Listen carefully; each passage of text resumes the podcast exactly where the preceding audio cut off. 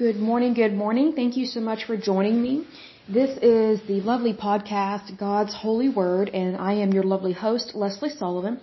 And today we're going to take a quick look at the fruits of the Spirit, because I think sometimes we forget the, the wonderful fruit of the Spirit that we can have in our life.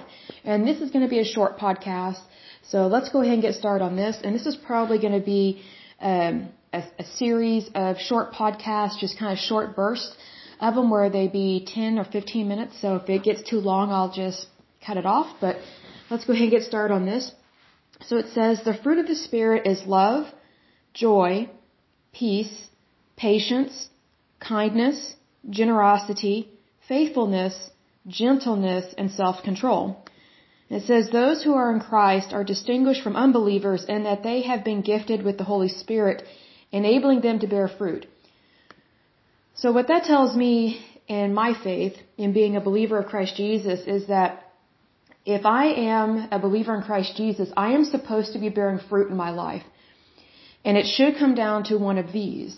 And what's interesting, you know, let's say for example, you really want to focus on joy in your life. There are so many avenues of having joy in your life. Like, yes, these are just, you know, very cut and dry words, you know, just on the surface but there's so much meaning behind each one of them. So I looked up each word, even though I already know what they mean, and I'm sure you do as well. It's just nice to know what is the meaning behind it. You know, just kind of get a little bit below the surface because that helps explain so many things in our life and what we should be striving for in terms of belie- uh, being believers in Christ Jesus. So the first one we're going to look at real quick is love, and it means a profoundly tender, passionate affection for another person a feeling of warm personal attachment or deep affection, as for a parent, child, or friend. So if you love somebody, you're not going to have hate. So that you, sometimes it's easier to look at these like what's the opposite of what it is. So that way it's kind of more of a clear understanding because sometimes that's how I look at things. Like if I'm not happy in a relationship, I look at, okay, what am I not happy about? Is it just something stupid and silly that I'm just irritated about, or is there something going on, going on that doesn't feel very loving? Is there something going on that feels like hate? Because if there's any kind of hate, I want to address that immediately so that way it doesn't continue to brew into hatred or bitterness or things like that. The next one is joy. And it says the emotion of great delight or happiness caused by something exceptionally good or satisfying. Uh, pleasure, elation. It says a source or cause of keen pleasure or delight something or someone greatly valued or appreciated, the expression or display of glad feeling, festive gaiety, a state of happiness or felicity. I love that. The next one is peace. It says the normal, non-warring condition of a nation, group of nations, or the world. An agreement or treaty between warring or antagonistic nations, groups, etc. To end hostilities and abstain from further fighting or antagonism. It says a state of mutual harmony between people or groups, especially in personal relations, the normal freedom from civil commotion and violence of a community, public order, and security. So, you know, there are so many different definitions within peace, just right off the bat. And, and by the way, I'm getting these definitions from dictionary.com. It's one of my favorite websites to utilize. Another website that I use a lot is Merriam-Webster, but sometimes it's overloaded with ads, so it slows down my computer, and I don't like that. So typically, when I'm when I need a Merriam-Webster definition, I just go straight to my dictionary, like an actual physical book, because sometimes that's better. The next one is patience. It says the quality of being patient as the bearing of provocation, annoyance, misfortune, or pain without complaint, loss of temper, irritation, or the like an ability or willingness to suppress restlessness or annoyance when confronted with delay, quiet, steady perseverance, even tempered care, and diligence. That's a good one. I think a lot of people need that, including myself sometimes. Like I think about, you know, if we're ever at the grocery store and, you know, let's say a person in front of you has a lot of items and then they start throwing a hissy fit about an item that they think is overpriced. That's when you use your patience. If you're behind this person and you just give them the benefit of the doubt and just stand there and wait or, you know, go to a different checkout line, you know, to be rung up and get out of there quickly. But it's one of those things that I think most of the time people get irritated about little things, and then those little things turn into big things. So over the years, I have learned to just kind of take a deep breath and just let things be and just be calm and patient. And most of the time things resolve themselves. So that's the good thing about patience is the more you practice it, the easier it gets. And that's, that's awesome. I, I greatly appreciate that. The next one is kindness. It says the state or quality of being kind, a kind act, a favor, kind behavior, friendly feeling or liking. Next one is generosity, readiness in giving, sometimes liberally, freedom from meanness or smallness of mind or character. Oh, that's a good definition. I've never heard that one. It says largeness or fullness, meaning like you're you're super generous, like above and beyond what someone else gives. Like if someone gives a dollar, you give a hundred dollars. That's kind of a simplified version of that. Next one is faithfulness. It says lasting loyalty and trustworthiness in relationships, especially marriage and friendship. It says here the fact or quality of being true to one's word or commitments as to what one has pledged to do, professes to believe, the fact or quality of being dedicated and steadfast in performing one's duties, working for a cause, the quality of adhering to fact, a standard, or an original, accuracy. The next one is gentleness. And I had to look up the, the definition of gentle because when I looked up gentleness, it was just saying gentle this, gentle that, because it's reverting back to the original word, which is gentle. So the definition of gentle is kindly, amiable, not severe, rough, or violent, but to be mild, moderate, and gradual. The last one is self-control control or restraint of oneself or one's actions, feelings, etc. These are all fruits of the Spirit. And I, I just think it's so neat that when we are believers in Christ Jesus, we get all the benefits of this. Like, I'll put it this way for those that are listening and that are non believers, I think the best way to see this in action is when you walk into a room and immediately you notice someone that's extremely kind. I don't know how else to describe it, but it's like they, it's like they're just radiating joy. That's the fruit of the Spirit of joy, and technically one of the fruits of the Holy Spirit. And a lot of times, when you're seeing these fruits of the Spirit, you may not realize that they are from God. Like you just think, oh, it's just a kind, gentle person, they're just a gentle soul, that's just how they naturally are. Well, technically, our natural nature is a flesh nature because we, we fell from grace in the garden. So whenever someone is being kind or gentle or loving, I mean, just all these wonderful things that we just discussed, it's not because of that person. Like, it's not their natural will to be like that. They're actually taking on the will of our Heavenly Father and being kind, and they may not realize they're doing that. And here's another thing. I've met some super awesome and really kind unbelievers, like people that maybe they're atheist or agnostic or, you know, whatever some of the other words are that I'm not completely sure what they mean per se, but I've met some really kind people. Excuse me, my, my allergies are acting up a little bit. Um, so they're really kind, but I think what sometimes for, what people forget, excuse me, is that when you have someone that's being kind and very loving, and they may not even believe in Christ, technically they're being Christ-like in their kindness and their gentleness and their generosity.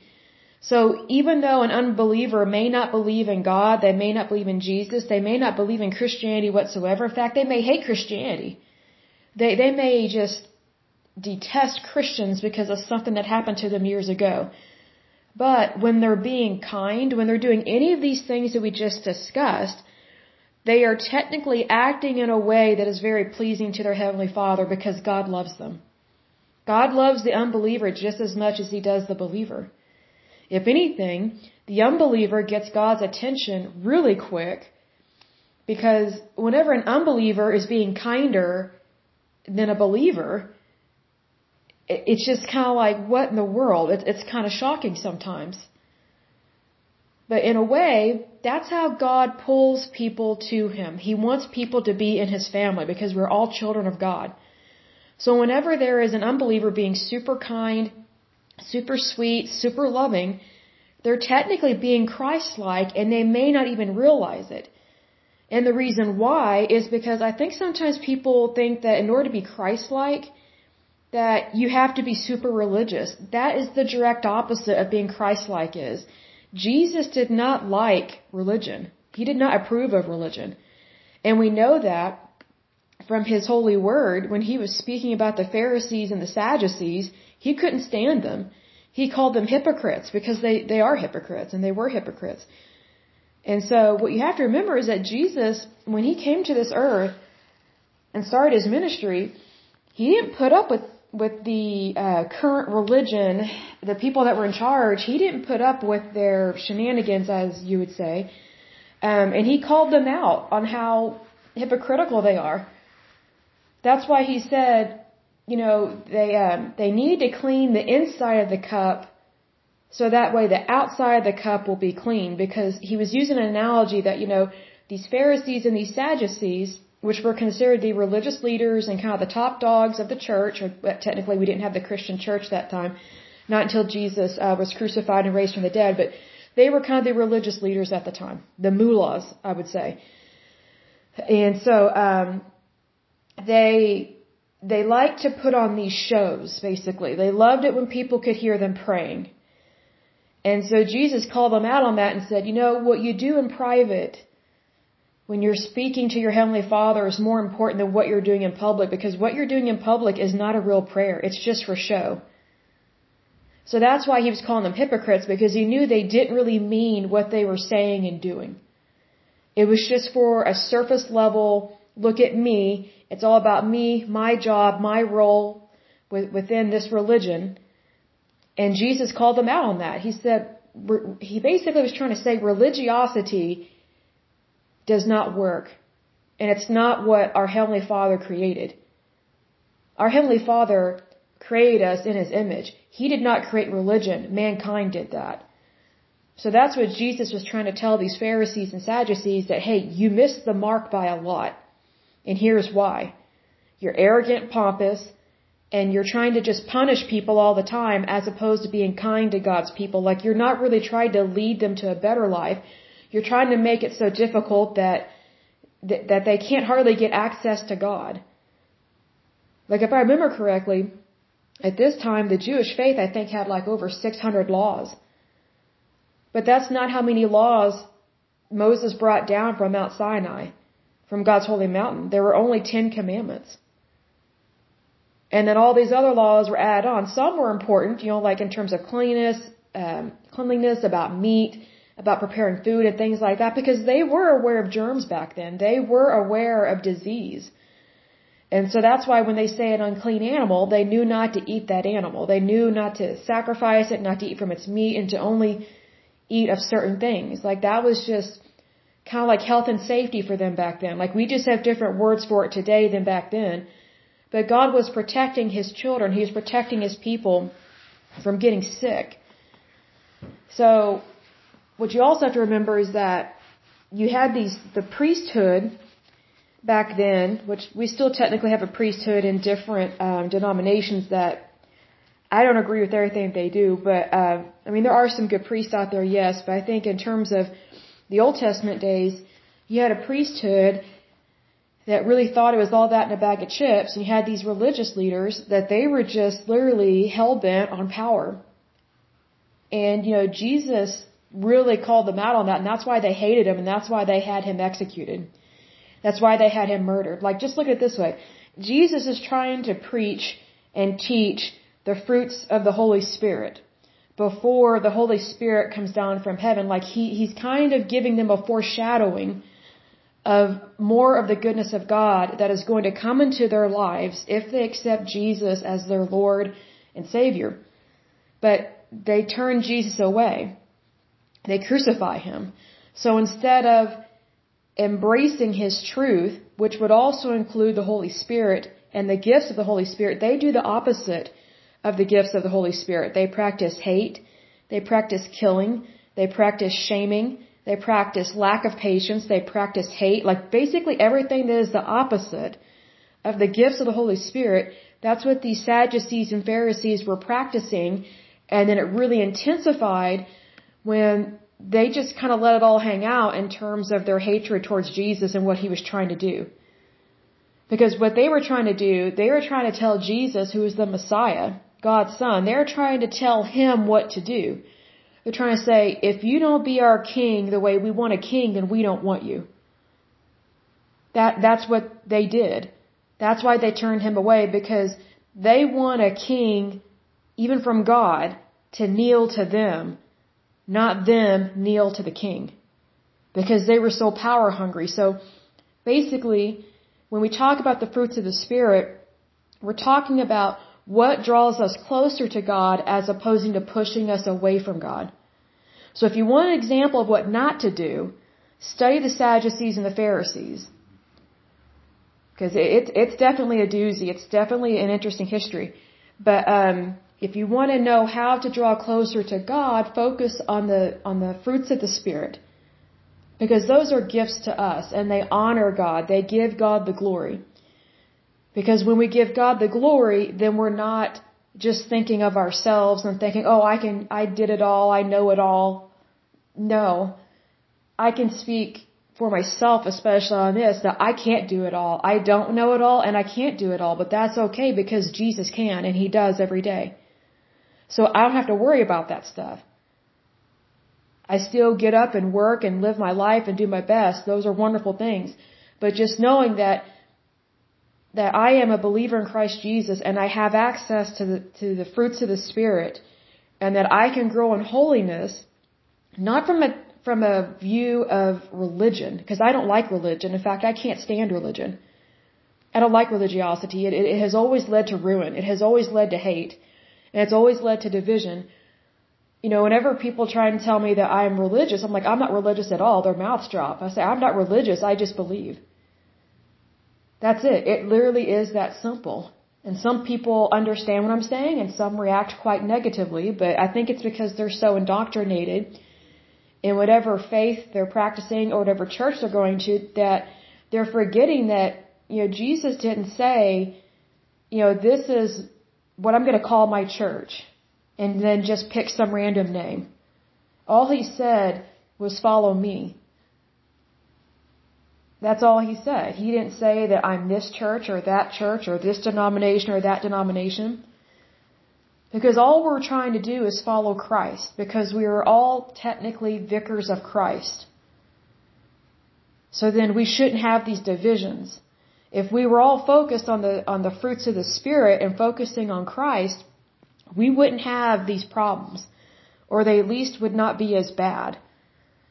So I encourage you, you know, if you're listening to this, do get a book or two on the the fruits of the spirit because I think you will really enjoy it. Um, I'm trying to think. I can't think off the top of my head one of the books I got that was really good.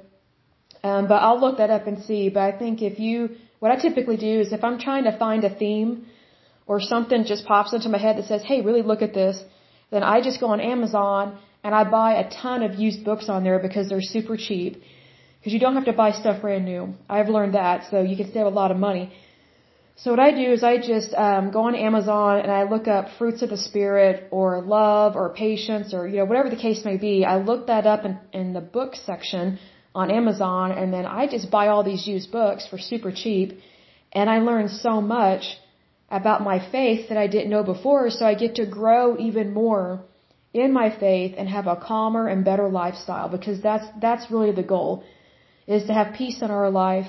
Because you know one of the definitions of peace was to be not uh, not be warring with other nations. Well sometimes we can be warring within ourselves. We have a sometimes we feel like we have a war within our soul and it shouldn't be like that Jesus is our peace.